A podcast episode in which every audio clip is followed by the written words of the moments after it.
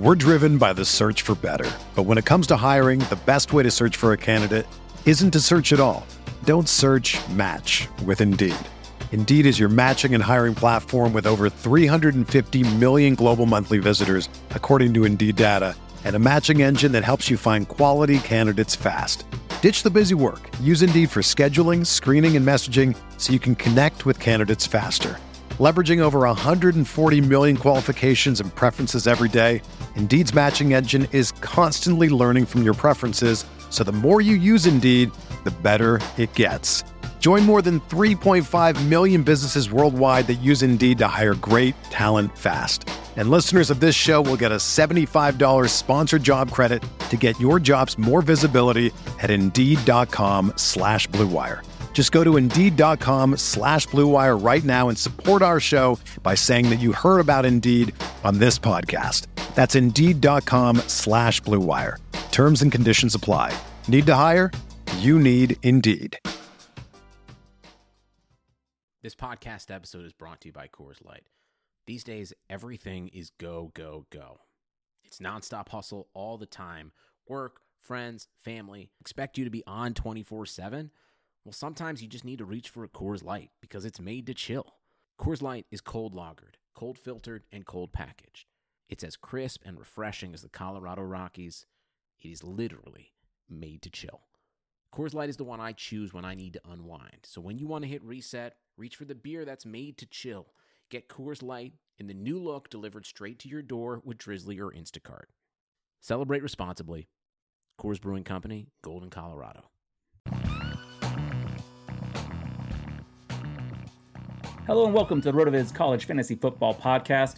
I'm your host, Stefan Leco, joined by my co-host, Matt Wispe. You can find us on Twitter at the RotoViz CFB show, but let's be honest, we don't really tweet from there very often. But follow our personal accounts. Follow Matt at Wispy the Kid, and you can find me at Stefan Leco. Before we jump into the podcast, though, I want to tell you about Blue Wire Hustle. It is a brand new program where you can host your very own podcast here at Blue Wire, and I know you want to.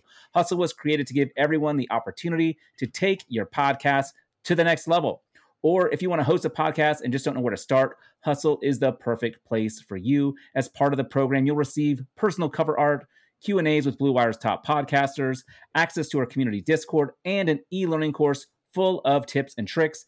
And on top of that, will help you get your show pushed out to Apple, Spotify, Google, Stitcher, and all the other listening platforms. And the best part is, you can get all of this for only $15 a month, which is the same rate as any other hosting site would charge you just for the initial setup. So, whether you're just starting up from scratch or you have an existing show in place that you just want to grow, Hustle is an open door to leveling up your sports podcasting experience.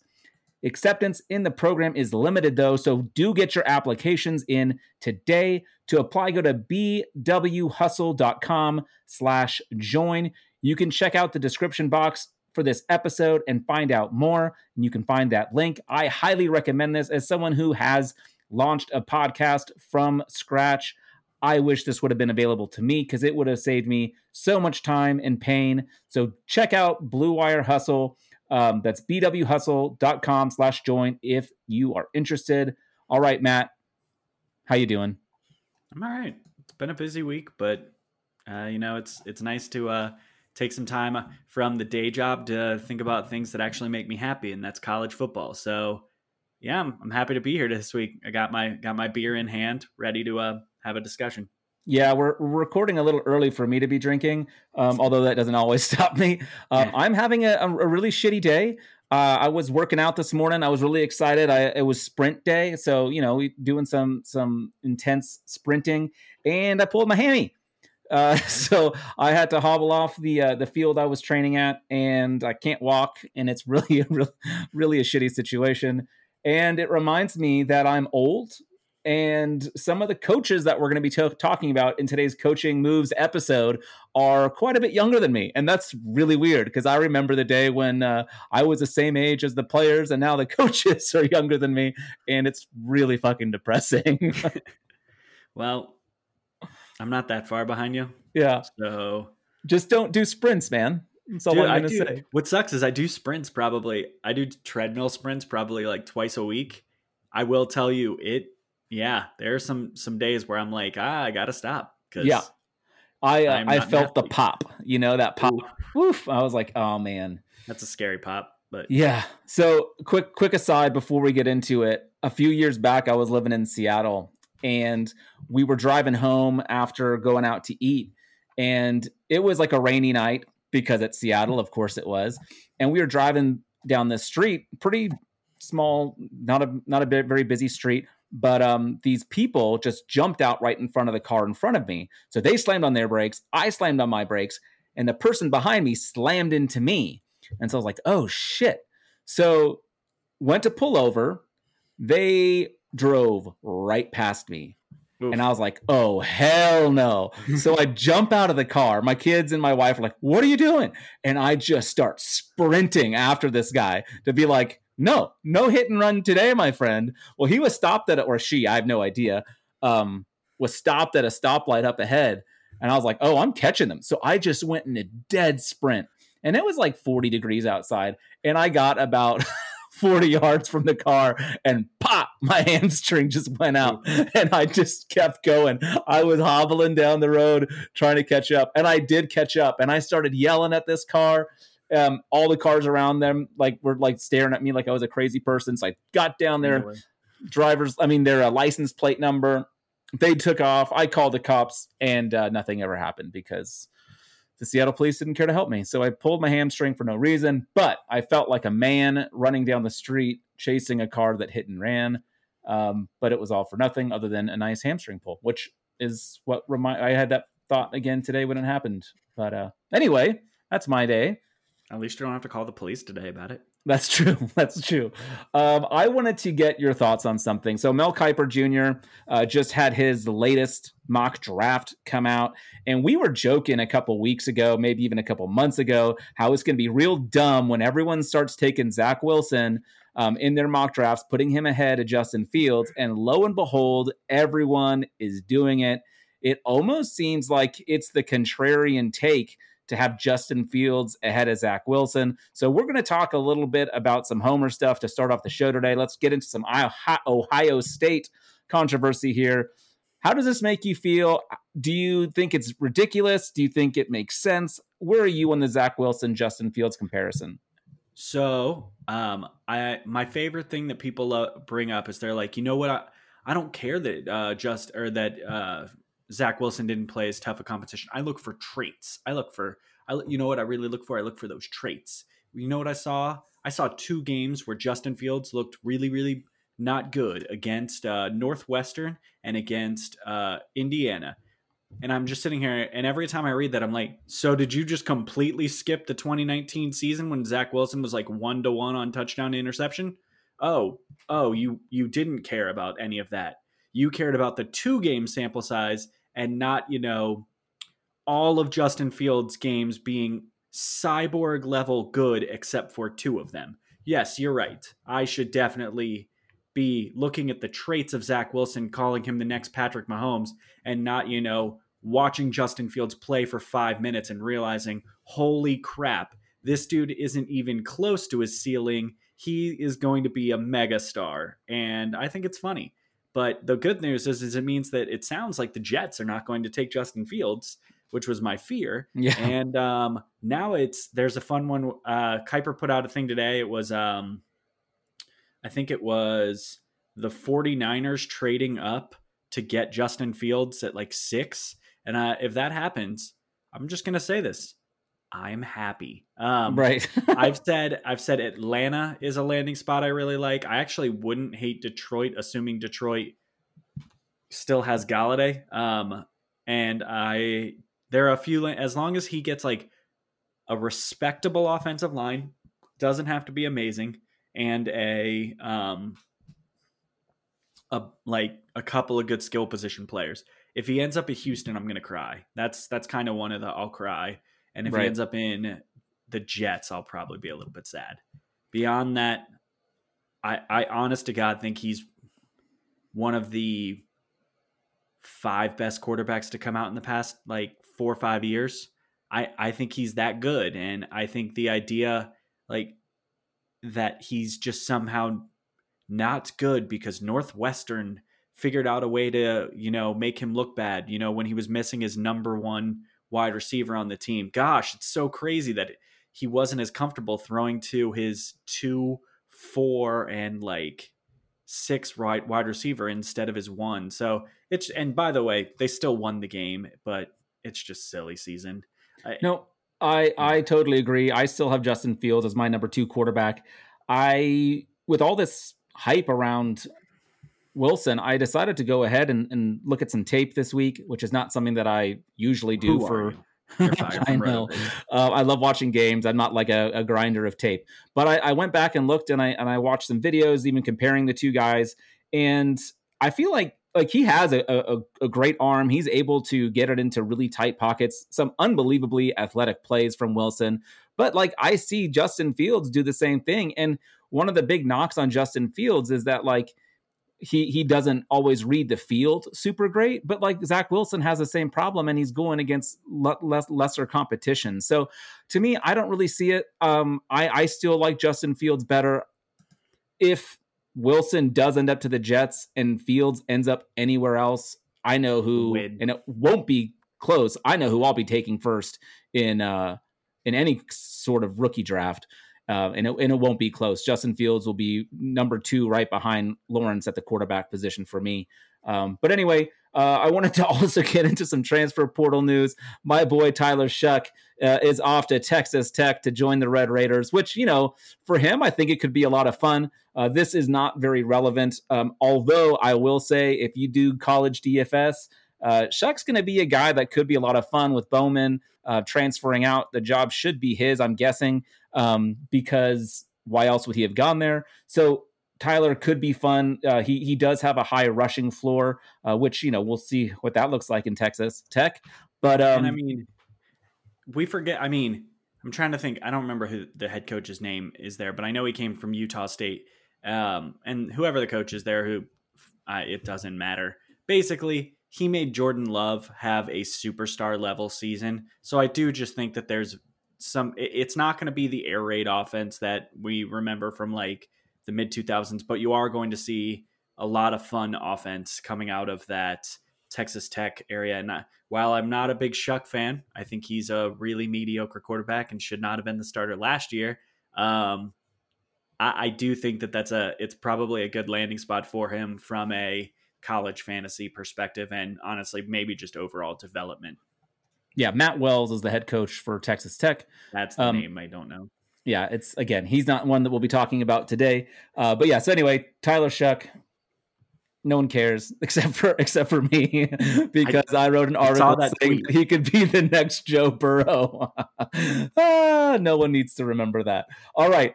I want to get into uh, the heart of the show here. We're going to talk about coaching moves, and how I kind of want to do this is I'd love to just go through in order of your favorite hires, Matt. So start with your favorite one, kind of go through the process, tell us why you like it. And I'd love to hear just from like a Devy perspective or even a DFS perspective. You can kind of take it whichever way you like.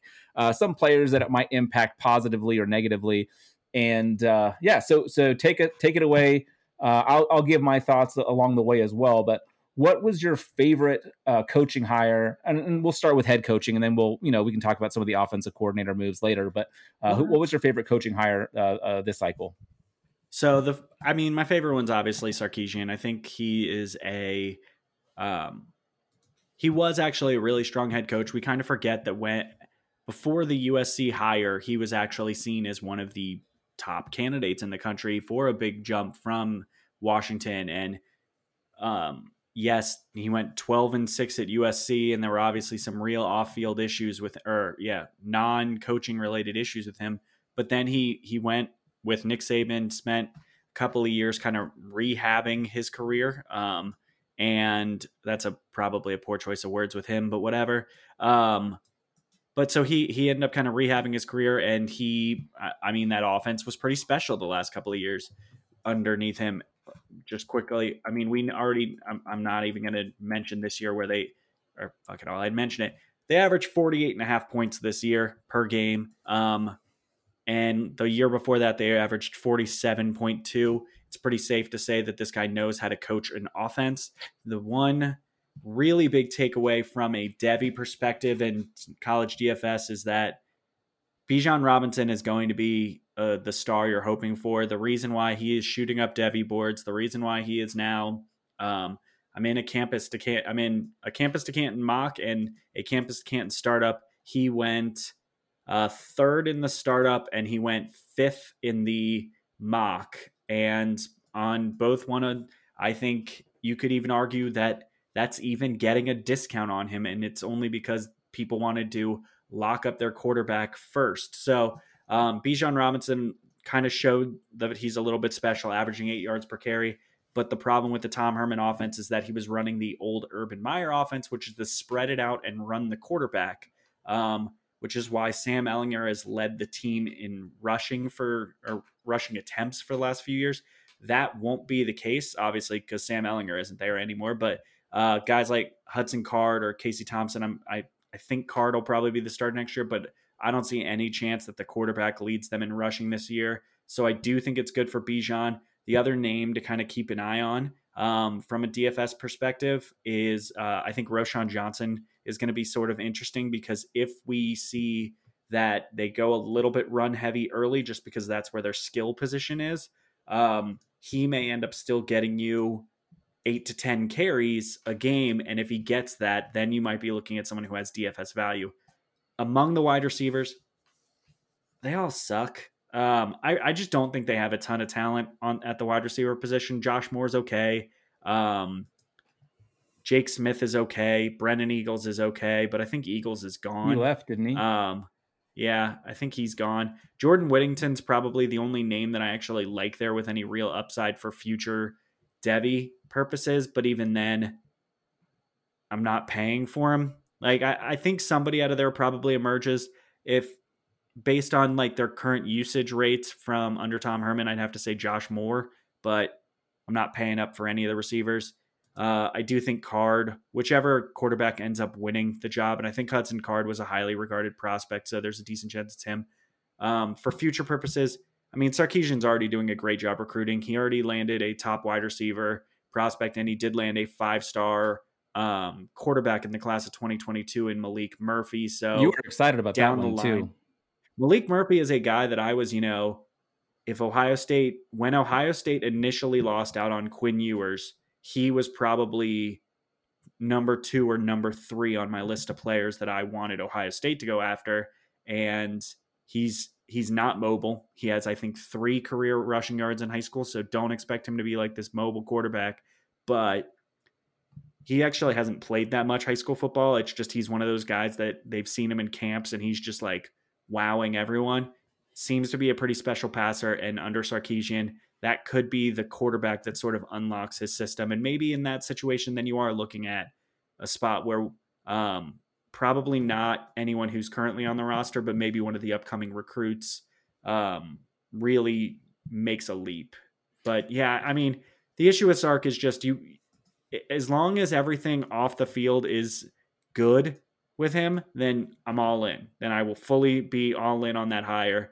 Um, and I hope it is because that I I think he's a good coach, and we it, we always say the, the sport's more fun when the blue bloods are good.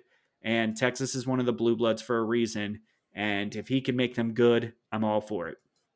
Yeah, I am also excited. I think a little bit less excited than you. I look at his overall record as a, a, head coach, and he is like between his time at Washington and USC, he is, let's see, 46 and 35, which is like a sub 60% winning percentage. So I'm, I'm curious what he'll do. Again, you know, he has probably learned um, a lot from being on Saban staff, so, so that'll help. Um, yeah, I think it'll be interesting. Uh, one of the things I wanted to ask you about specifically um, regarding Bijan Robinson. Um, so, so this past year, Najee Harris had 43 receptions in 13 games. Bijan last season, I think, only had 15 receptions in nine games. Do you think Bijan Robinson has the ability to add the pass catching um, prowess to his portfolio? Hmm, that was a fun sentence to say. or do you think it's just not in his skill set? No, he is. He is an all around back. Uh, that was one of the things that was sort of his um, things that was considered in his wheelhouse coming into college. It's one of the reasons why he was. I I feel like I always loop things back to Ohio State, but screw it. You do. He was the guy that do. shut up. In I mean, he wasn't a huge receiver in high school either. He only had 42 receptions for his career, um, but he was seen as a guy that had good hands when they would go through drills and stuff. Um, I do think that he's going to get utilized a little bit more. Maybe some of that gets offset into, like I said, Roschon Johnson. Um, but I do think he's going to get some of the hit some of my low end thresholds that I'm looking for. And the fact that he had 15 receptions on an offense that doesn't heavily feature the running back, I think that alone is going to tell you that yeah, he he's he's going to be very capable. So uh, that I mean, Bijan's the the one major rocket ship to his back. He's going to be um, very special. Yeah. Do you think Roschon? uh, speaking of him as like a secondary, do you think he will be like a sneaky cheap DFS play throughout the year, or would is it somewhere For like DFS? I it also I think don't use him week one unless the matchup looks like I haven't looked at their schedule yet, so I can't tell you. But if they're if they're in like a quality matchup in the first couple of weeks, um, where you think that it's going to get out of hand, then yeah, I mean, I think kind of plug him in. The one thing I would say is once you start to get into games where it looks like it's going to be a little bit more challenging, once you get to like the early SEC matchups, then you may want to take a half step back, uh, fade him a little bit, only because you want to really get a feel for what their utilization of players is going to be. Because what we sometimes have seen is that teams are eventually just going to ride their superstars if a game gets close. And if they're mixing in players even in a close game, then that's kind of what you want to see for a DFS purpose. Like I said, I think what you're looking for out of him is somewhere on a consistent basis during SEC play is getting six to eight rush attempts with probably two to three targets. Um, and you hope that he's a pretty solid athlete and can break off one of those into something meaningful. Um, high upside, you're probably looking for those somehow getting to consistently 10 touches, but I would probably bank on you're closer to that eight touches per game for him when the season rolls around. Cool. All right. Um, so Tom Herman finishes finished his career at Texas with a, with a 32 and 18 record um, and a 4-0 record in bowl games. We, I, if I recall correctly, when Herman was hired, we were pretty excited for for what could take place in Texas. Um, do you think Texas is a hard job? Well, I was going to say, so that's 50 games, and he had a 64% win uh, winning percentage. 50 games in, do you think Sark has a better or worse winning percentage at Texas? Worse. And I think he's gone if he does. Yeah. okay. I mean, it's I, I, I say this like I can love a hire, but Texas is a really hard job. Like yeah. I hope he gets things figured out. I hope he get like Maalik Murphy comes in and turns into a superstar. But the truth is, it's a really hard job because the moment that and that this is one of those moments where this is the, the reason why this would not have been the job I would have chosen for him to go to, just because you basically have to be a CEO when you're at Texas. You you really have to be able to just like you are everything. You are the face of a program where everybody cares about what you're doing on the program. And you have to talk to donors. You have to make everyone happy. And if somebody doesn't get happy, then they might be pushing you out in like two and a half years. So whether it be you can't miss out on like the fact that he missed out on Quinn, he didn't get Quinn Ewers to flip back to Texas.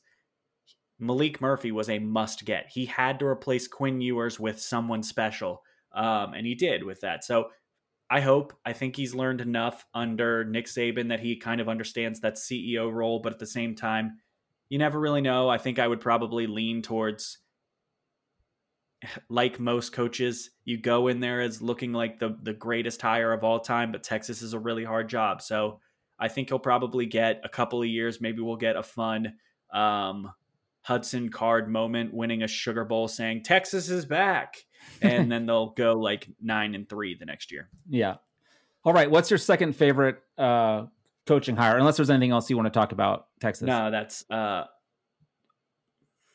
there aren't a lot. Like a, a lot of these, I'm sort of a mixed bag on, but I'm gonna go with one that is going to surprise people, and it's Bret Bielema to Illinois um, in place of Lovie Smith. Uh, Bret Bielema went 68 and 24 at Wisconsin, and then he went to a very challenging program, Arkansas, um, and went 29 and 34. Um, Arkansas is a really tough job. I think that it's sort of what he tried to do was basically bring his Wisconsin offense, bring his Wisconsin style, um, bring the hippo package, bring all those things, and go to Arkansas and then try and compete with these SEC offenses that were going through a period where all of a sudden everyone got really good at offense. Um, and it makes you look bad. And there was, I remember there was one season, hmm, it, it was probably his like second, either his first or second year at Arkansas. And he was like 0 and 3 in SEC play, but people were still giving him votes to be a top 25 team because they were playing close against this SEC West domination that was like absurd. So he's a good coach. Um, he has familiarity with the Midwest. He's recruited the area. Um, I think he'll be able to go because he has a decent working relationship with some of these head coach, high school coaches in the Midwest. Um, he has a good feel for like who he needs to really recruit with in the Midwest. I think that this is a landing spot that should get him to a spot where they're regularly bowl eligible. And I know this is going to like that sounds like a oh, we've got a guy that we think could be a national championship contender, and now I'm jumping all the way down to a guy that's getting a bowl eligible. But I think that Bret Bielema is the type of coach that Illinois needs because he's going to get them. He's going to be to them on his ceiling upside is that he gets them to being very similar to Northwestern, where he just gets a team that consistently plays good offense, good enough offense, pretty good defense, and every single year wins you somewhere between seven and nine games a year and that will make his base happy until they've done it for like six years and then they'll be like why aren't we competing for the big ten? And yeah but I, I do think he'll make it interesting from a player perspective. Literally no one on the roster currently. Not a well, single gonna, player on the roster becomes so chase brown their leading rusher last year uh, was a sophomore um, he was you know he, he's not huge he's five five foot ten uh, 188 pounds. He was not like super highly recruited. He he was a three star prospect. He started out at Western Michigan. Uh, but do you think there's anything to him, like given just the style of play that that Bielema likes? Do you think he has a chance of being you, relevant at any point? Not for Devy.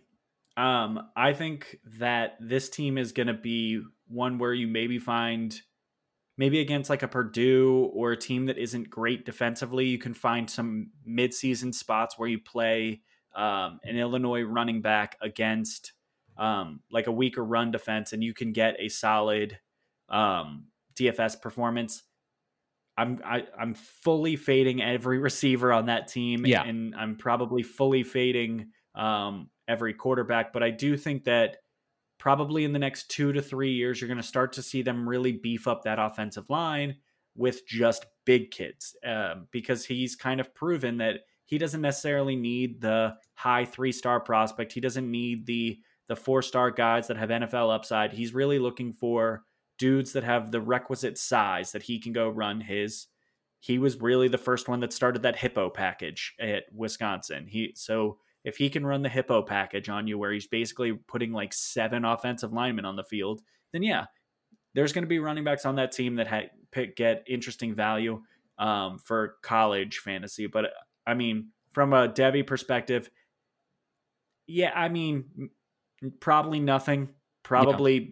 not much. Maybe maybe he develops a running back in the next couple of years. But I would just say I don't think there's anyone on that roster right now that you're really excited about let's see kind of what he does in like 2022, 2023 recruiting classes. I mean, if he can get into that like Chicago area, the like maybe he can go steal a player out of like Michigan, maybe he can get a player from who's like a lower rated kid out of Ohio. Um, I think that you might be able to find someone who's a little bit interesting. There's been, I mean, you never really know exactly yeah. what players are going to get through, but I, I mean, I would say what you're looking for for them is some type of running back who I mean, they're not going to be a great pass catcher. He's probably going to find you a Knowshon Moreno type. Yeah. All right. Um, it was five years ago. We weren't doing this show, but I I was excited. Not maybe excited is the wrong word. I was intrigued by the Lovie Smith hire originally, and it just didn't pan out. Like 17 and 39 in five seasons. Again, Illinois is going to be a tough place to to win. Um, Big Ten is a tough place. Uh, so yeah, it'll be interesting to see what he can do there. Uh, Bielema, that is, and you know if he can bring the success that he had at Wisconsin to Illinois, I think I think Illinois fans would be uh, would be thrilled. Um, yeah, so, I, yeah, yeah. I mean, Lovie Smith, I thought did a fine job. I think he sort of um, he realized that recruiting was not going to be his forte, and he ended up he was interesting because he took a different approach. He was really the first coach that said, "I'm just going to recruit the portal hard to build my roster around players out of the transfer portal who." Thought that they were going to get playing time at USC and then all of a sudden didn't, or thought they were going to get playing time at um, like Alabama and then I can go snag a player who was third or fourth on the depth chart. But there's only so much you can do with that when you're constantly trying to build from players who aren't freshmen. And I think Bielema at least brings at least a little more of a college centric mindset that he's going to be really trying to build from the bottom up, um, get these four year players and find a couple of guys that really open up his offense. But I will say, I think Illinois' defense, which maybe a few for the last several years has been maybe one to target for DFS, still probably this year it's going to be a little bit targetable, but maybe in the next like two to three years, it's really going to be one that is going to improve. Cool. All right, All where right. do you want to head next? What's uh what's your next favorite uh, hire? Let's go. I you know what? I think it's I think it's Auburn. I think it's Bryan Harsin. Um I don't necessarily know that this is an upgrade from Gus Malzahn, uh, except for the fact that Gus Malzahn has semi proven that he, while he might have a good offensive mind, he is not a great quarterback developer. And while I don't know that anyone out of Boise State really makes you go, wow, Bryan Harsin makes quarterbacks great.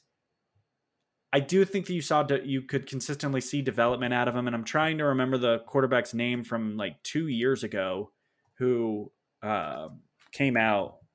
Sorry, I feel obligated to go look this one up because sometimes I do that. I mean, we saw Hank Bachmeier get better. The name I'm trying to I was trying to remember was Brett Rypien. Oh, um, oh right, yeah, Brett, yeah. So Brett Rypien. That's a name I haven't him, heard since the draft. yeah, you're welcome. But so Brett Rypien, we saw him go from a low 60% completion percentage guy who was throwing, you know, really was throwing quite a few interceptions.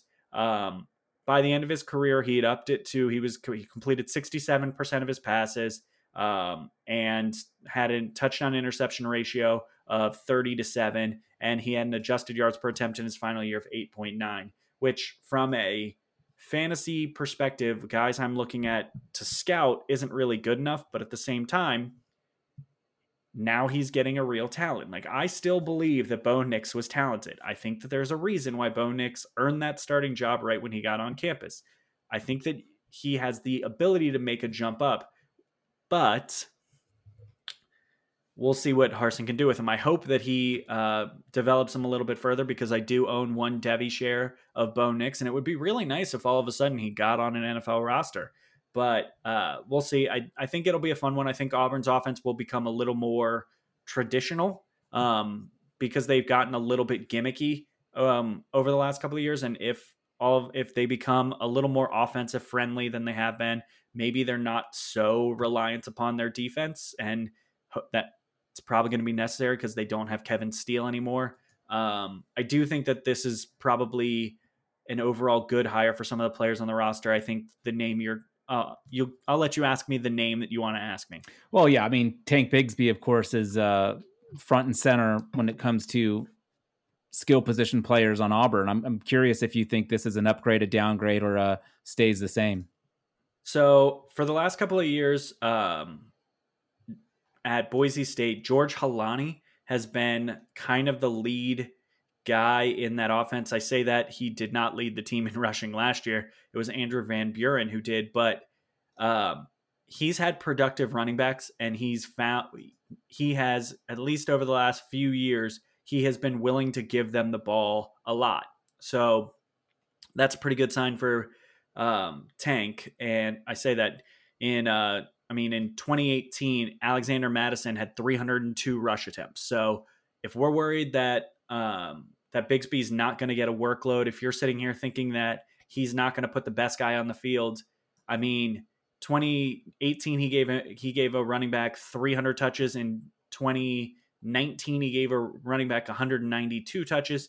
In 2020 he gave a running back 111, and I know that sounds like not a lot, but that was only in seven games. So I mean, I think he's going to find his guy. I think he's going to find someone to feed the ball to. And I will say that he has had a few really quality wide receivers on his rosters over the last few years, and he's really found a way to get them the ball. So I will say that I'm not sure which Auburn receiver is going to pop because I don't know their roster well enough now that Seth Williams and I think Schwartz is gone too. Yeah. Um, with both of them off the roster, I would say that if there's an interesting player on that team, if there's a, a freshman that hasn't didn't get utilized last year, there's an incoming freshman. I just don't know their roster that well.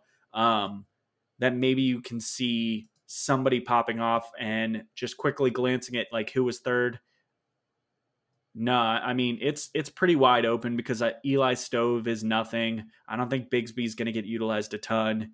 So maybe you're going to find a couple of people on that roster who are a little bit interesting, but I would say really look and see how that recruiting goes over the next few years because I do think that one of the wide receivers over the next probably two to three years is going to probably start to see some volume funneled their way. And I mean, he's he's made guys that were less talented pretty productive. Do you think Bo Nix will run the ball less? He had 108 carries in 11 games um, last season. Do you think? Like I just, I, and I'm not looking at Boise State's numbers here, but uh, Bachmeier, Rypien, they don't strike me as guys who were who, who were running a, a hell of a lot. Well, Bachmeier had like 29 attempts last year, but he out, he had negative yardage on him. So a lot of uh, sacks. The prior year, a lot of those were sacks, yeah, probably. He had uh, 41 rush attempts the previous year. I think he'll probably run it. They'll run it a little bit less. I don't think it. Think it's going to be I don't think you're going to have like an option offense. I think you're probably going to see a more traditional running. Like, I don't think they're going to be Texas. I think the leading rusher on this is going to be very heavily Bigsby. Um, but I mean, I think Nix will probably have still have a little bit of a rushing value. I, it, you can't take away that weapon. Right. When you have a guy that has has rushing ability, you don't take it away. And and Nix is the type of guy who will turn a pass play into a rush play anyway. So yeah. Um, all right, Auburn. So um, I'm curious. Like Harsin's in, Malzahn is out. I was wondering if maybe Malzahn at UCF would be on. Um, it's coming up. Don't worry. Yeah, I was wondering if that was going to be one of the next higher up ones. But if not, uh, let me no, know no. which one you have next. Actually, let's let's go with that one. I actually do think that's it's probably a better one because what he brings is pedigree. So the one thing that Gus Malzahn can do when he walks into UCF that Josh Heupel couldn't do because remember, Josh Heupel was a first time head coach. Um, Danny White basically picked him out and said, Ooh, you seem fun. Um, Gus Malzahn knows how and now to... he's done that again. yeah. Um, Sorry. Gus Malzahn is you. a. No, no, no, you're fine. He helped uh, Auburn get to a national championship game. He helped them win a national championship game. Uh, he knows what it takes to be a quote unquote actual national champion. Um, and part of that is going to be he can walk in there and say we need better facilities we need to do this that we can help bring in recruits we need to focus on these types of things and whether or not he's able to get all these things i don't know but ucf has seemed pretty dedicated to giving their program the things it needs to improve and i think gus malzahn will help bring some of the power five feel to the power six school and um, that should be good i do still think he's uh, a capable offensive mind I don't think he's going to kill Dillon Gabriel, but I think that Dillon Gabriel is probably not going to put up video game numbers this year. Can I can I pause right there for a second? No.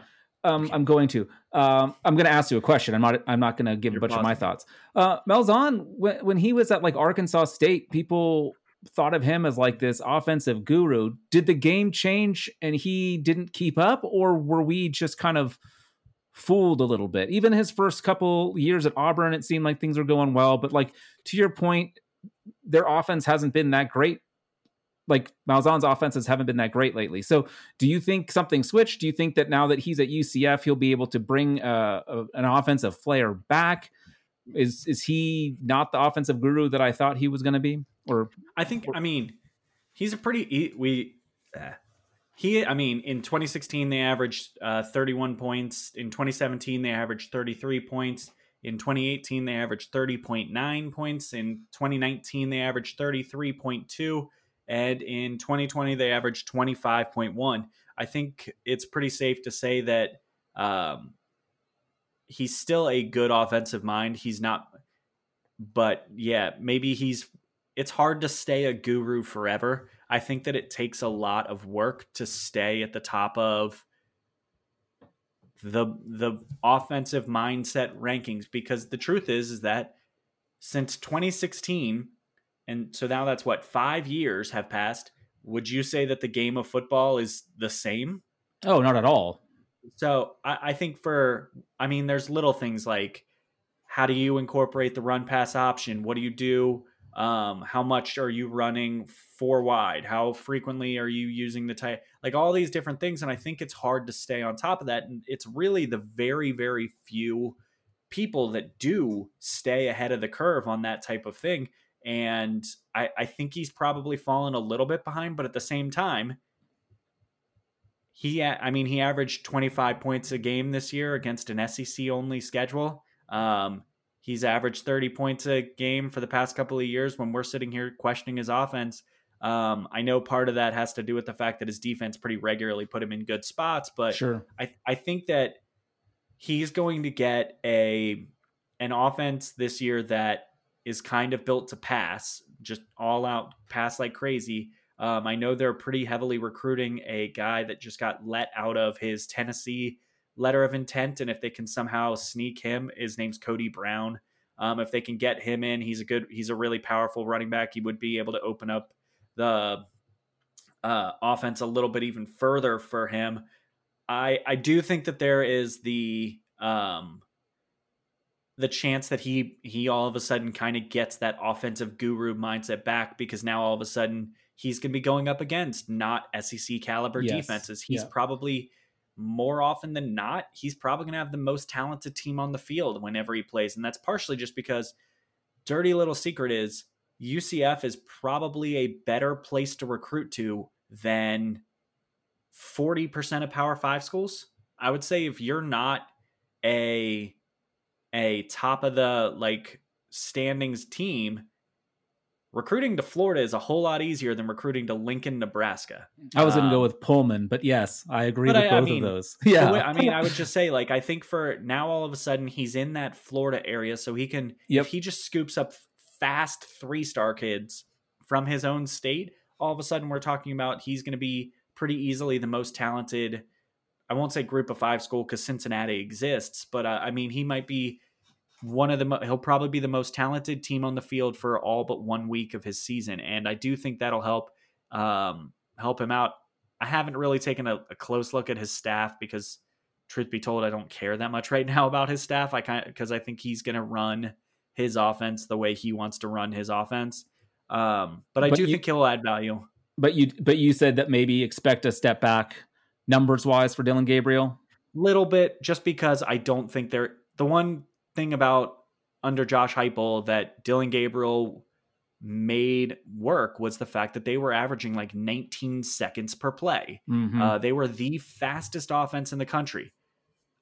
I would guess that they are probably outside of the top 20 in pace this year. So that's not it's not that I think that they're going to get worse. It's not that I think he's going to become less efficient. It's just the fact that when you're running 7 to 10 less plays less offensive plays per game, it's harder to put up the same type of numbers. So while I like Dillon Gabriel a lot, and I think that uh, they've done actually a really nice job filling out their skill position players over the fat, past few years, I do just have a hard time thinking of them as the same as they were under Heupel, just because there's there's no way they're going to be the fastest offense in the country. That's good to hear. Um, not because a... my next favorite one is Tennessee's hire of Josh Heupel. Is it really? It actually is, and it's oh, not I thought you I, have Clark Lea ahead of that. But continue, continue. No. So it's not because this is one because I think it's fun. Um, Tennessee's gonna be a dumpster fire of talent this year. They're literally losing like players hand over fist into the transfer portal. Yeah. They're having kids ask out of their letter of intent. They're, but they're kind of bringing in a guy that says, "Hey, I'm going to run a fast offense. I'm going to try and outscore you 50 to 40 every single week because I know my defense is going to suck, and uh, I'm going to just try and go real fast and try and catch you off guard." I think there will be. He's going to now have probably equal level offensive talent that he had. That's so weird to say that the talent on Tennessee's offense is equal to UCF, but it's probably equal. Um, maybe worse. But I do think that he his offense is one that is an attempt to catch teams off guard. And while I do think in the SEC that's going to lead a lot more like three and outs um, than it did in the American Conference, I do think that they're going to at least be a little bit fun to watch. For what it's worth, I don't think Josh Heupel makes it longer than three years. Um, I think after his third season, they will probably be looking for um, the new hotness on the market because I don't think Heupel was their first choice. So I think that um, this is mostly a this will be fun type of hire, but I don't necessarily think it's going to be a good one for the purpose of like, will Tennessee be back? No, they don't have anyone. Yeah. Um, yeah. I was going to ask don't ask if me there's about any player on to that talk team. about, No. but there's not really No. like Gray is gone, who I know you like. They even lost like their backup running back is gone. Um, We I don't, have even know who's going to be. I don't even know who's going to be playing quarterback for them. Like, is it going to be Harrison be Bailey? Harrison, you right? think? Yeah, it's got to be Harrison. If it's not Harrison, then he's an idiot. But uh, because Guarantano's gone, Guarantano's at war. Uh, he's in the portal. He's not actually signed anywhere yet. But I, I mean, they're gonna find somebody on that team who's fast, who is capable of running fast, and that'll be the the way they do it. I hope they go with the with Harrison Bailey at quarterback, or they just randomly any freshman that's on the team. I hope that plays because that's what you should do. If you're a team that's uh, a dumpster fire, then don't play players that have been there for four years. It's true. Yeah, Um, I I'm not a huge ex- I'm not a huge fan of the Heupel hire. Um, I don't want to like doubt what White is doing because the dude is obviously a super smart guy, like the su- success that he had at UCF, and he knows Heupel, so he knows what he he brought in. So like I I, I trust him, but I feel like um, now maybe anything's an upgrade from Jeremy Pruitt because he was a, a complete disaster. Maybe dude was recruit. I mean, the dude recruited well because McDonald's existed. So, um, I mean, he he was a good recruiter. He was building back the talent level on that team, and just didn't know how to utilize it. I guess. Yeah, it, I I never actually thought Jeremy Pruitt was this great coach, and I think that most people really were just the Nick Saban coaching tree is very hit and miss. Either they are a most of them get hired because of the fact that they have a great rapport as a recruiter, and that is the one of the most important things. However, if you are solely a great recruiter, you also have to kind of be a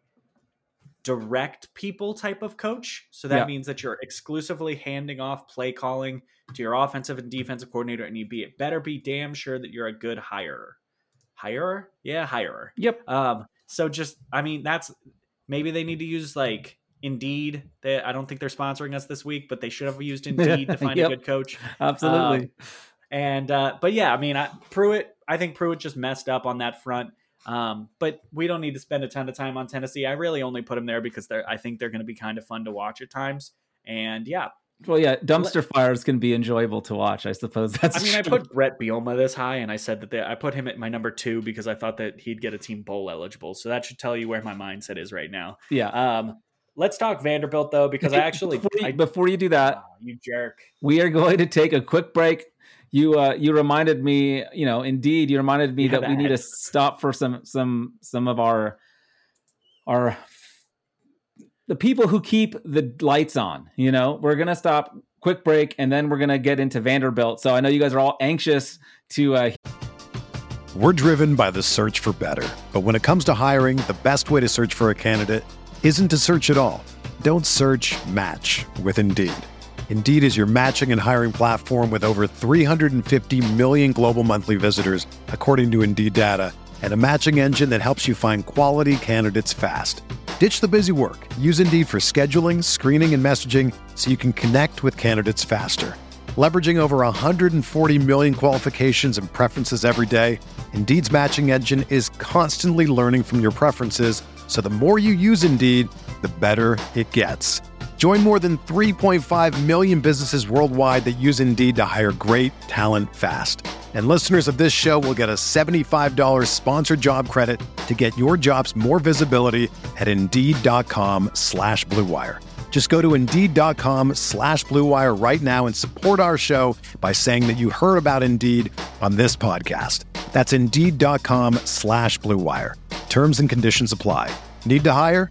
You need Indeed. Hear Matt's take on uh, on Clark Lea. So we'll be back with you in just a couple minutes. Hey, RotoViz radio listener. This is Curtis Patrick from the Dynasty Command Center podcast, and I've got a special deal for you today. Go to rotoviz.com, click the subscribe button, put the 12 month subscription in your cart, and use promo code RVRadio21. That's RVRadio21, and you're going to save 10%. Taking advantage of this deal, getting your hands on what's included in the package is the best way to enhance your performance this year. So go to rotoviz.com and subscribe now.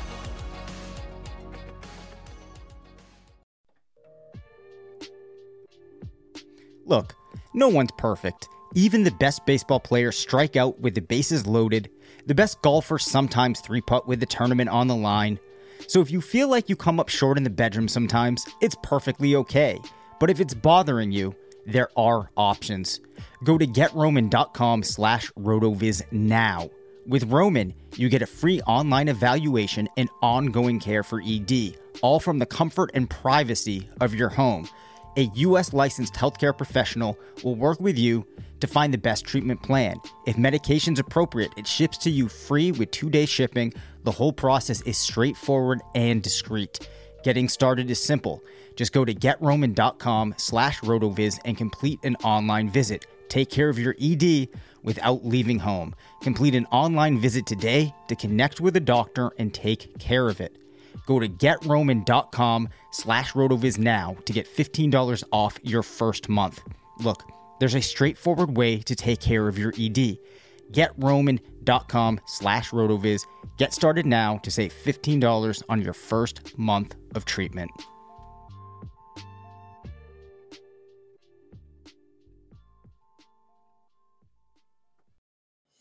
All right, we're back.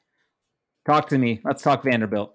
So, the one issue I have with Vanderbilt, the Vanderbilt hire, and it's the only one, is that I really, really hope that he does not try and win with a Notre Dame light version because I don't necessarily think he's going to have the talent to. Shit.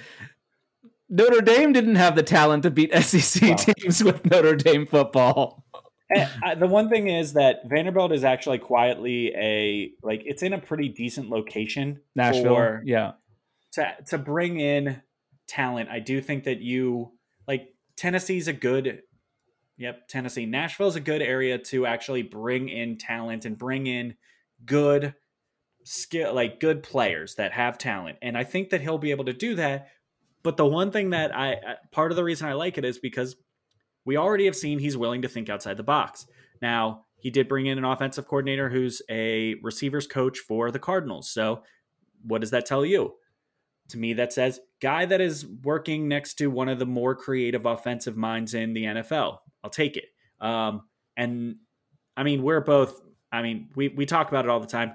We both what listen to too much of the uh, Cover three. Cover Three Podcast. podcast. Yep. And um, I mean, I'll, I'll just say it. I think that going for a guy that has spent the last like 10 years of his life focusing on recruits and thinking about um, like what matters for recruits, what specific things you're looking for, I think that's a it's a good sign that you're thinking outside the box. And yes, it's just your quote unquote general manager and director of player blah blah blah personnel or director. I don't even know what his official title is, but I think what that does is it gives you someone who can look for the three star that's undervalued because he doesn't have an Alabama offer. The like the really unrecruited scout in Tennessee that just hasn't had a chance to make it out of out to all these camps. The guy that is a track athlete who doesn't necessarily get enough touches in high school to really blow up, but he's had flashes and you you just kind of it's good to have a guy that has this holistic take on recruiting because at Vanderbilt you're not going to compete for the Quinn Ewers and Maalik Murphys of the world at the quarterback position. You're going to have to find the Brett Rypien and the Hank Bachmeier and the Dillon Gabriels of the world who are three star guys at good programs who have certain skill sets that make them jump up so whether it's a guy that's capable of throwing the deep ball, whether it's a, a quarterback that can run a, a sub 1100 yard or 100 meter dash, um, whether it's any of these things that just open up your offense, I think the fact that he is looking in unusual places and looking for creativity is a very good sign that he is willing to adapt and not necessarily try and be Notre Dame light. And I think that's partially shown by the fact that there aren't any other Notre Dame people on this. Uh, there's quite a few NFL people on this list of people that he brought in, and I, I, mean, I think that's it's a good sign. And so I, I would be shocked if he doesn't bring Vanderbilt to a level of success that Derek Mason didn't bring him to. I think that he will likely give them similar levels of success that uh, James Franklin did. So. Mm-hmm. Yeah, um, for me, like I, I would also like I, I'm fine with the hire. Whatever Clark Lea is, from everything I've heard of him, he sounds like a great guy. He's going to school that he's very familiar with, um, having played there. But just, just um, in general, like from like a Devy perspective or a DFS perspective, I'm never extremely excited about defensive coordinators taking over as head coaches. Um, unless, I mean, you bring up a good point. They're bringing in a guy from a, a Cliff Kingsbury uh, system that's going to maybe open up the offense a little bit. So maybe he isn't just going to play strict defensive style football. But I, I, will say I do have a bias against defensive coordinators becoming head coaches. And, and maybe that's completely unfair, but I just I'm always going to lean to uh, the, the, offensive coordinator who gets the shot um, to, uh, to yeah to make the jump. So um, uh, that's not always the case because we've got a couple of former offensive coordinators uh, still to talk about that. Uh, I know both of us are pretty down on the hires. Uh, but where do you want to head to next? Um, I, and I, I, I couldn't name um, any Vanderbilt skilled players that are relevant no. for Devy. So I don't know if you've got a sneaky no. a sneaky name in there, but I certainly don't. I don't. Okay. I wish I did. I yeah. genuinely wish I had fun players. Um, I will when we get closer to the year and I like start to actually like break down players um, on the roster and like get a little bit more into it. Um, sorry, I'm not into it quite now. And I, I can't tell you that I'm weighing on Vanderbilt at yeah. the moment, but I just, I, whenever I get it a little bit deeper onto like after the spring game, hopefully those happen this year. Once we start to get some like practice reports, I'll definitely spend a little bit of time trying to find some of these sneaky crappy program guys that are valuable for DFS. So um, let's go for another couple of dumpster fire hires because I think there are there are two dumpster fire hires that are going to be fun um, to watch because they're going to probably be real bad. Um, and I'm lumping them into one. So it's Shane Beamer and Jedd Fisch. I don't want to spend a ton of time talking about either one of them.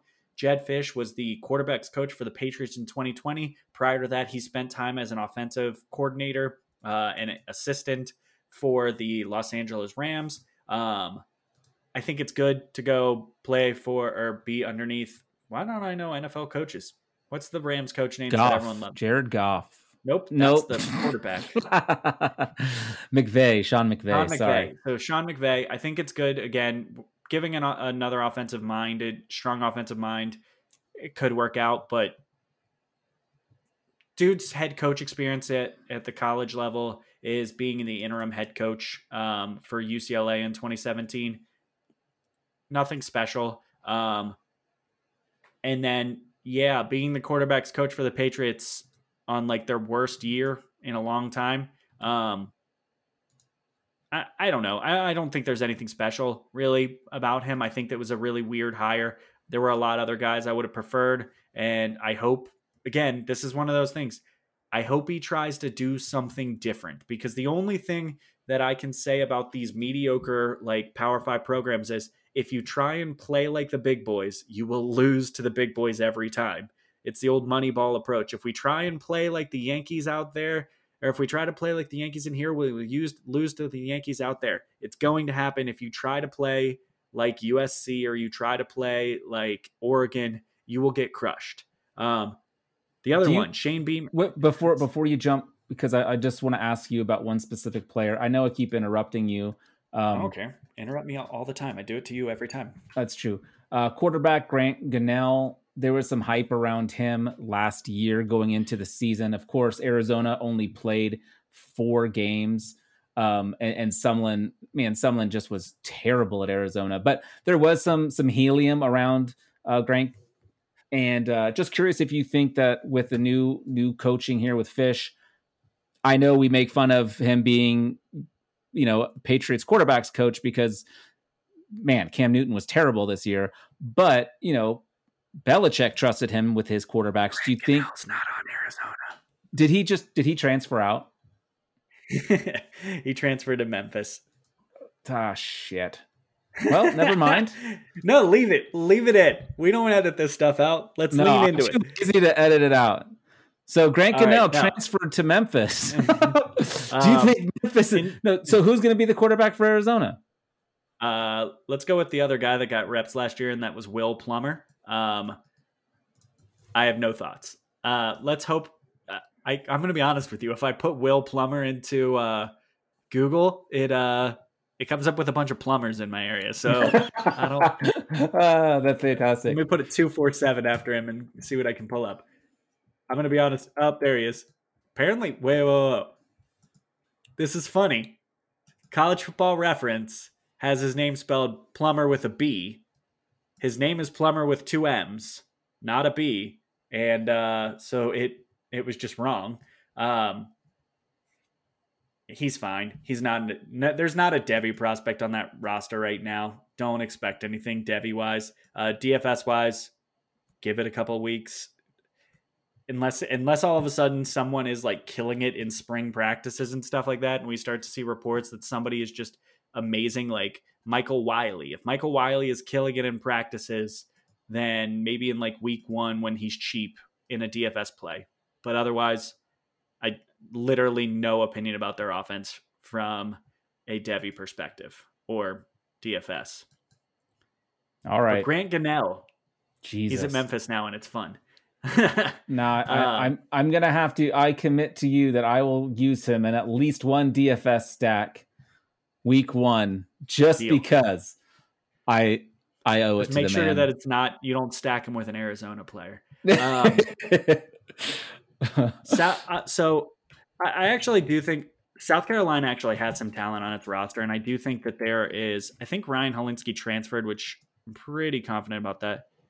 Am I wrong about that? I swear Dude, I thought he transferred. I can't, I'm not Whatever. jumping in any transfer talk for a minute here now. I'm Whatever. feeling very, but very. There, has been talent on that roster. I do think that the most interest. There are two really interesting players, though. If you're talking about uh, South Carolina, so and they're both at the running back position. Kevin Harris is probably going to be a DFS college fantasy and sneaky Devy guy that a lot you kind of hear out there. Um, he had 1,138 yards and 15 touchdowns last year on a pretty gross South Carolina team.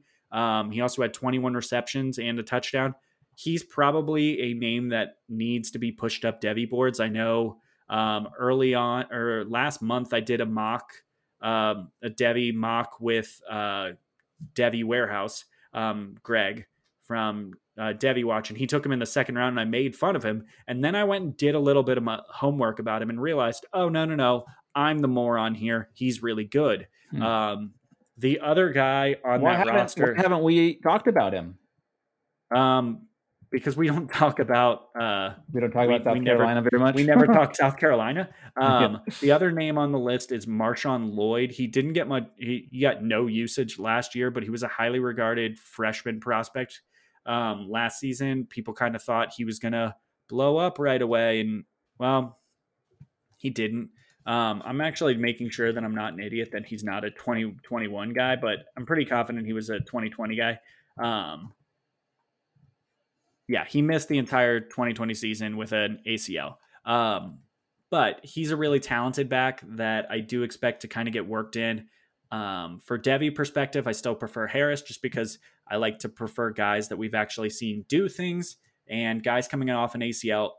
For as much as I don't think the ACL is the like destroyer of worlds that it was probably 15, 20 years ago, I do still think that you want to see how they recover from it because you don't necessarily know that it's going to be nine months and they're back to perfect. Sometimes it's 12 months and they're back to 90%. Sometimes it's they're, um, yeah, they're just not quite there. So I would say uh, Marshawn Lloyd and um, Kevin Harris both stock up from this move just because, I mean, Beamer was an assistant head coach at Oklahoma. So there is something to be said about you're learning really closely with Lincoln Riley. With that being said, this was a stupid hire. He was an assi- he basically his career as being an assistant head coach for a bunch of good coaches. Um, yeah, but it's it's not Will Muschamp, so hopefully it's better.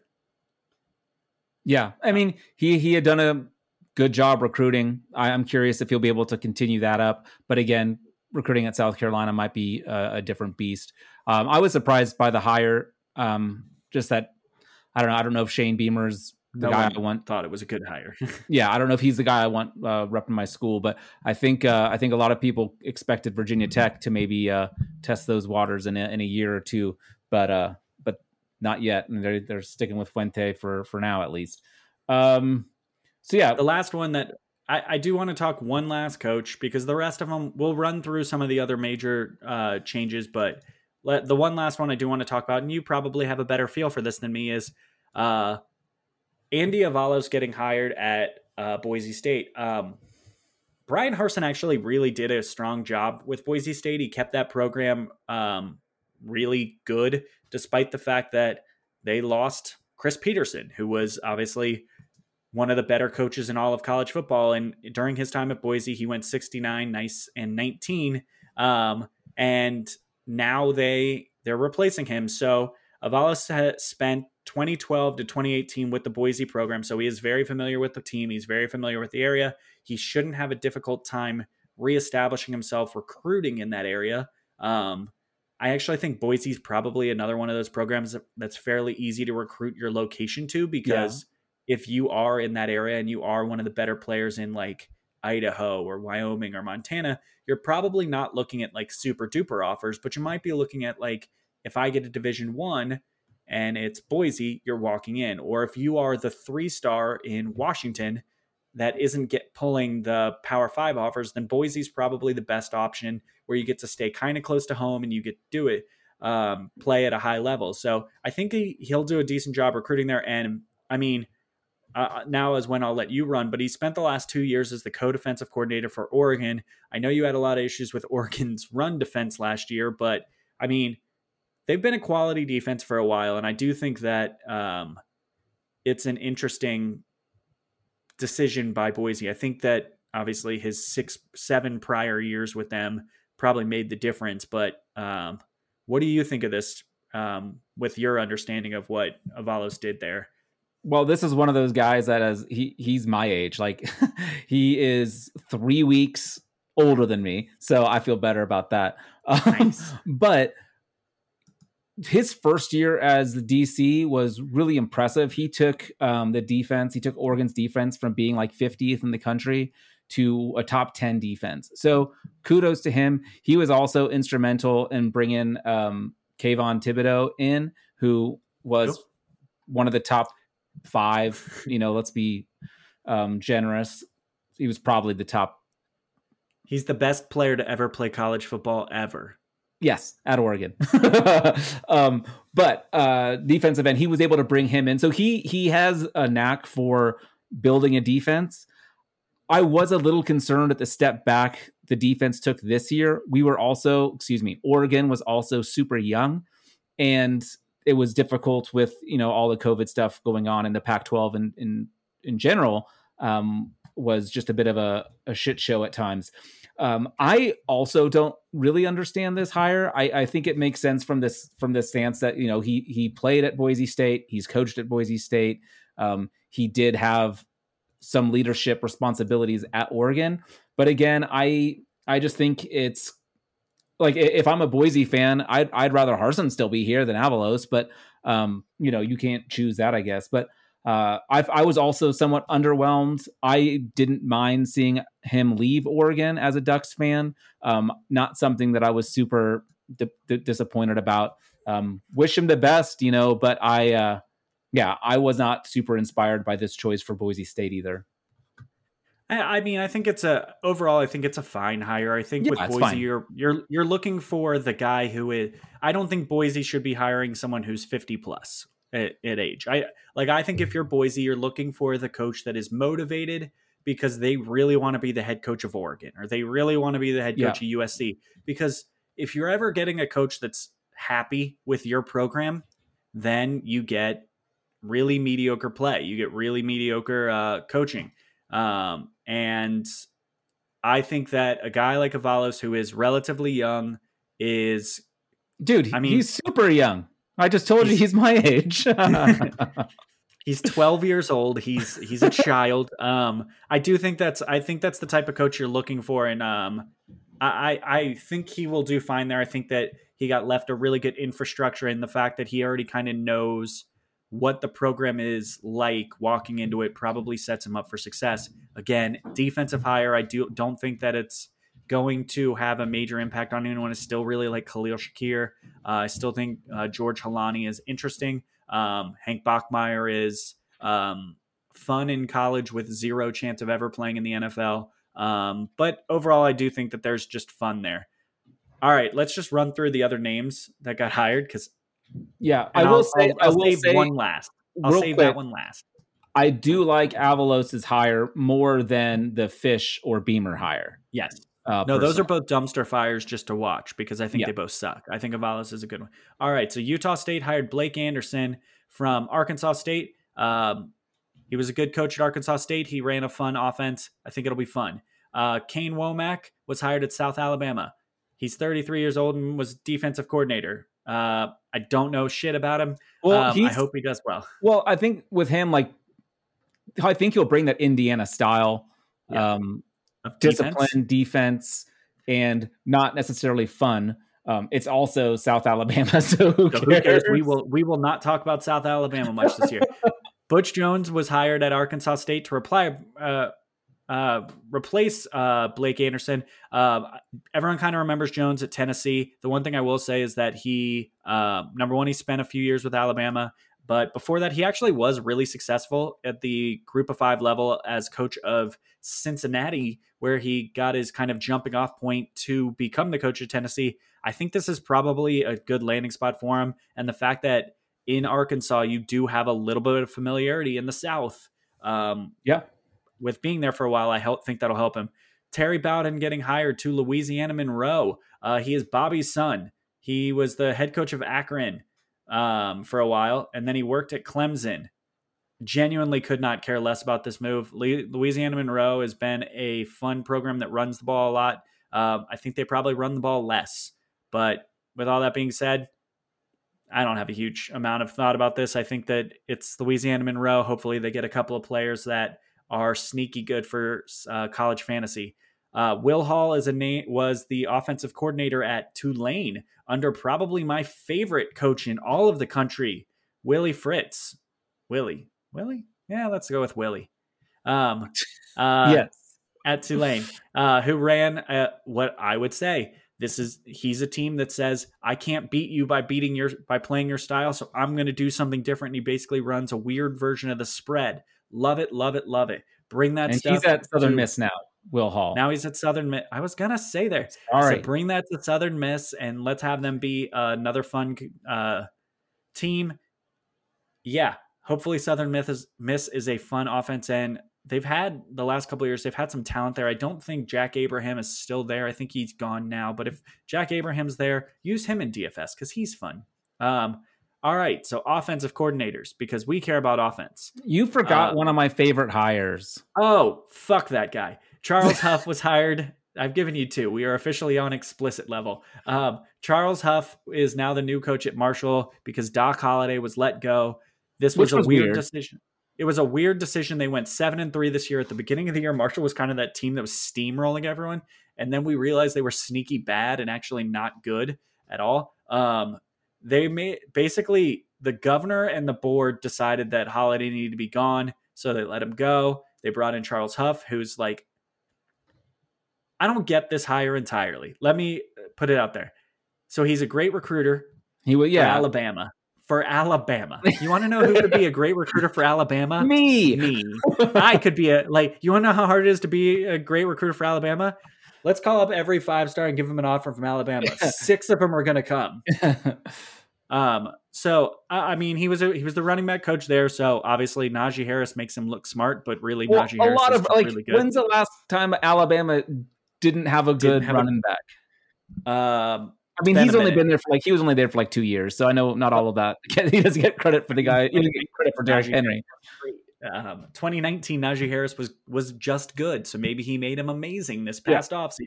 Who cares? Uh, Marshall is still going to be Marshall. Maybe they're a little bit more fun at running the ball. Um, they were already good at running the ball. So let's now. You love offense. I love offense. So you want to know what we're going to do? We're going to make you sad because they're Alabama is replacing Steve Sarkisian with Bob. Bob. Bill O'Brien. Um, I don't know what to say about this. Bill O'Brien did really well for Penn State when he was the head coach for the one year following the disastrous um, shower scandal. Um, but I, I do think he's a good head. Co- he's a good head coach at the college level because he does do the CEO thing. I don't know that he's this great offensive mind. Um, I'm not really willing to look up any stats about how good he was on offense, but I just know that he was dumb enough to think that running back still mattered a ton. And I don't want him to ruin Bryce Young. So I really hope that Bill O'Brien doesn't ruin Bryce Young. And he just kind of says to him, Hey, you, I used to coach Deshaun Watson. Do you want to be Deshaun Watson? Yeah, let's do that. Um, but that'll be hopefully they've got they have a lot of young talent. I do think um, I mentioned this on Travis's podcast. I think I mentioned it here. Uh, they brought in four top 100 wide receivers this uh, cycle. I think that with the exit of Waddle and Smith and the previous years Jeudy and Ruggs, one of those young guys is going to blow up. Um, either that or Jahleel Billingsley is going to set the world on fire, and I just don't believe in Jahleel Billingsley. Um, but one of those guys is going to make an impact. And for me, it's Ja'Cory Brooks. That's the guy that if you're in Devy leagues, please go target him. If you're in any of my campus to Canton startup leagues, I don't think it's Ja'Cory Brooks. I actually think it is John Metchie. Please j- take John Metchie. Um, I'm kidding. John Metchie went second round and I laughed. Um, all right. Uh, but that's enough for Alabama. Alabama's going to be really good regardless of what Bob does. Um, Penn, State. So this one's funny because so they let go of Chiaraka. Chiaraka. Uh, Chiar, let's go Chiaraka. I, I guarantee you that's not right. Um, who they had just gotten the previous year from Minnesota. So I don't know if you remember when this hire happened, but they were People were so pumped. excited about this hire because they had just let go of um, Rockney, something like that. I can't remember his name, who went on to be the head coach of Old Dominion. And I'm just putting this out there. Old Dominion scored zero points this year. How bad of a coach scores zero points in a 2020 season? Um, it's because they didn't play football. But um, so Chiraka they brought in, and obviously Penn State had its issues this year. I have to feel like this was just a personnel fit that maybe he wasn't recruiting well enough. I know they had a really, really bad 2021 cycle. Um, but they're bringing in Mike Yurcich out of Texas, who the previous year was at Ohio State. Things I can tell you about Yurcich. He's not a great recruiter. Um, he almost tanked the CJ Stroud recruitment for Ohio State. Um, I think he's a pretty decent offensive mind. I don't think this is game changing, um, but it doesn't change much for me for the purpose of Jahan Dotson and Parker Washington, who are the two guys on that roster um, receiver wise that I'm in love with. Um, I will tell you that I know Dotson is probably everyone's like favorite because they saw him make that one handed catch against Ohio State. But I, I think Parker Washington nearly breaking out as a true freshman is really special. Um, I'm getting pushback on this because I, there are some film guys who disagree with me. I still believe Keyvone Lee is a freak. I still believe that he has Todd Gurley level upside. I really, really hope that he that Yurcich sees the same thing I see, and they use him because he was very clearly the best running back in Penn State's room last year. If they come out next year and run the ball with Noah Cain on the first snap of the season, I'm going to throw my phone at this at the screen. So fingers crossed it's Noah Cain because I mean my TV my my main TV needs to get replaced anyway, so this will probably just help me. So right. uh, this will help me convince my wife. All right, uh, we don't care about defense here, but let's run down a couple of things that did matter. Oregon brought in uh, DeRuyter from Cal um, to replace uh, Avalos. Um, Cal's defense has gotten quietly pretty good over the past couple of years, so I do like this hire. Yeah, this um, did not feel like a downgrade. I think most Oregon fans are pretty excited about this. Uh, I did want to touch on that, and then Clark Lea got replaced at Notre Dame by Marcus Freeman, and this is a fantastic hire. Um, Clark Lea is not going to be, you're not going to get an upgrade from Clark Lea very easily, but this is probably the one defensive coordinator move where it might be an upgrade. Uh, Marcus Freeman basically turned Cincinnati into one of the best defenses in the country this past year, and he was doing it with, I mean, the probably the best group of five talent, but it's still group of five talent. Now at Notre Dame, he's going to be dealing with let's say top eight to nine per, or eight percent of all of college football. So you're talking about one of the top 10 to 15 programs in the country. Uh, I don't know why I said 8%. Let's just say 10%. So eight sounded very like you had done some research. Yeah, but so whatever. He, uh, so he, you're talking about one of the best programs in the country talent wise, and he's to get to do that. He is a, uh, he spent the previous couple of years as the linebacker coach. Ohio State really wanted him to come be the linebacker coach at one point. He is he's really really smart. He's done a nice job. He plays an aggressive aggressive defense. So I do think this is going to be a team that um, is good. I don't know what to say. Notre Dame is going to stay good. And then Michigan fired Don Brown. And you want to know what this does to me? It makes me sad because Don Brown was uh, bad. Uh, he thought that he could cover Ohio State with like a very simple defense and that he was just going to outman them. And then Ohio State just wrecked him every year. So they ended up replacing him with Mike Macdonald and Marcy Mar- Maurice Linguist. Uh, I think Linguist is the one that's from the Baltimore Ravens. And nope, I flipped that. Macdonald's from the Ravens and Linguist is from the Cowboys.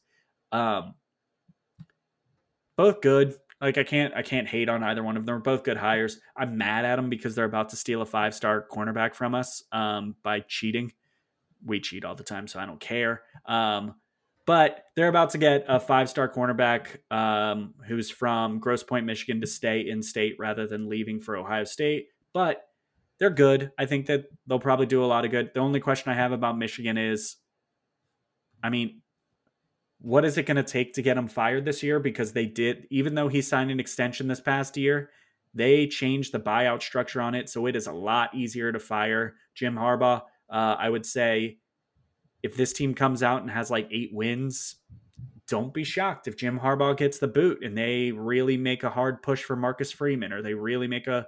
I mean, they want Luke Fickell, but they have no chance at Luke Fickell. So, yeah, I saw Milton tr- enter the transfer portal this last yeah. week as well. Remember like, when he was Cam Newton? Yeah, we all thought he was going to be stud after that first game for Michigan.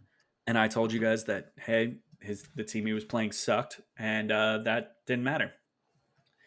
Yeah, but I, I mean, I think it's uh, they they've done well this off so far this offseason. I do think that Jim Harbaugh is trying to not be a dummy, and he's trying to make some good hires. So he went to his brother and said, "Hey, hey, bro, can you uh, yeah. can you please lend me a defensive coordinator that doesn't suck?" And he was like, "Yeah, this guy." And uh, sure, we'll see how it works out. Um, yeah, I, I don't have a whole lot to say defensive wise we we don't like defensive players. I'm kidding. We love defensive players from a fun perspective. It's just we don't play a lot of IDP except for you, who uh, plays IDP and trades away Juju Smith Schuster for a fourth round pick. That's true. I did that. It's salary cap league, and he was too expensive. So uh, I, I, mean, from I, I, think there's a lot of talent on this Michigan team. Um, really, I'm actually excited. They have probably my one of my favorite incoming running backs um, in this year's class, and Donovan Edwards. He would be behind Travion, TreVeyon Henderson for me just because I'm a homer and uh, I, I hate, I will never admit that a Michigan player is above him on my board, but I do really like Donovan Edwards. But that does not have to do with their defensive coordinators. Everything running the ball has to do with a good defense. You know this. Yeah. Good defense allows them to run the ball more. It totally fits. Oh, that's great. You you really ran down those last few very quickly. Thank you for that. Because even as is, we of course went over uh, because that's what we do here on the Rotoviz Fantasy Football. Nope, college football fantasy podcast. Um, thanks so much for listening. It, it was it was a good time talking some coaches. We'll be back in two weeks. Um, excited to. Well, I don't know what we'll talk about. We'll we'll figure something out. It might be then- time. What, what do you think, Matt? We'll figure it out. Well, we'll do we'll do a show in two weeks because after that we'll probably have to do a little break because I'm not going to be sleeping much. Um, I have a little baby boy on the way in mid March, so once that comes, I may take a little bit of a break, and then once I'm getting like let's say two consecutive hours of sleep per night, then I'll jump back in and start looking at some college football. Yeah, no, that sounds good. But you know what you could do is while you're not sleeping is just lots of research, and we could just talk about it. So So my kid's going to be sitting here in, in my arm crying while Yeah. I'm doing uh, while I'm like looking at spreadsheets. well, you, you know how good. I am at editing podcasts, so I'll uh, I'll edit out the cries. uh, thanks, thank you guys so much for listening. It's fun as always. We'll be back with you in two weeks. Um, we'll uh, we'll have some we'll have some fun stuff to talk about. I'm sure. Um, yeah, Matt, anything you'd like to leave listeners with? You can still buy Chris Olave.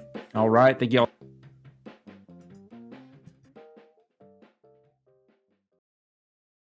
The headlines remind us daily the world is a dangerous place. The elites in charge say everything's fine, stop noticing. But you know better. And your gut knows that time is short to prepare for a world that is four missed meals away from chaos. My Patriot Supply has helped over 3 million families become more self reliant and is the company Americans trust to prepare. Go to mypatriotsupply.com and secure their best selling three month emergency food kits. Each contain delicious breakfasts, lunches, and dinners, averaging over 2,000 calories per day.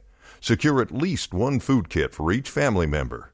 For a limited time, save $200 plus get free shipping on all their Ready Hour three month emergency food kits. You're not ready if it's not Ready Hour Foods. My Patriot Supply also has solar power generators, water filtration units, biomass stoves, heirloom seeds, and critical survival gear. Shop mypatriotsupply.com today. mypatriotsupply.com.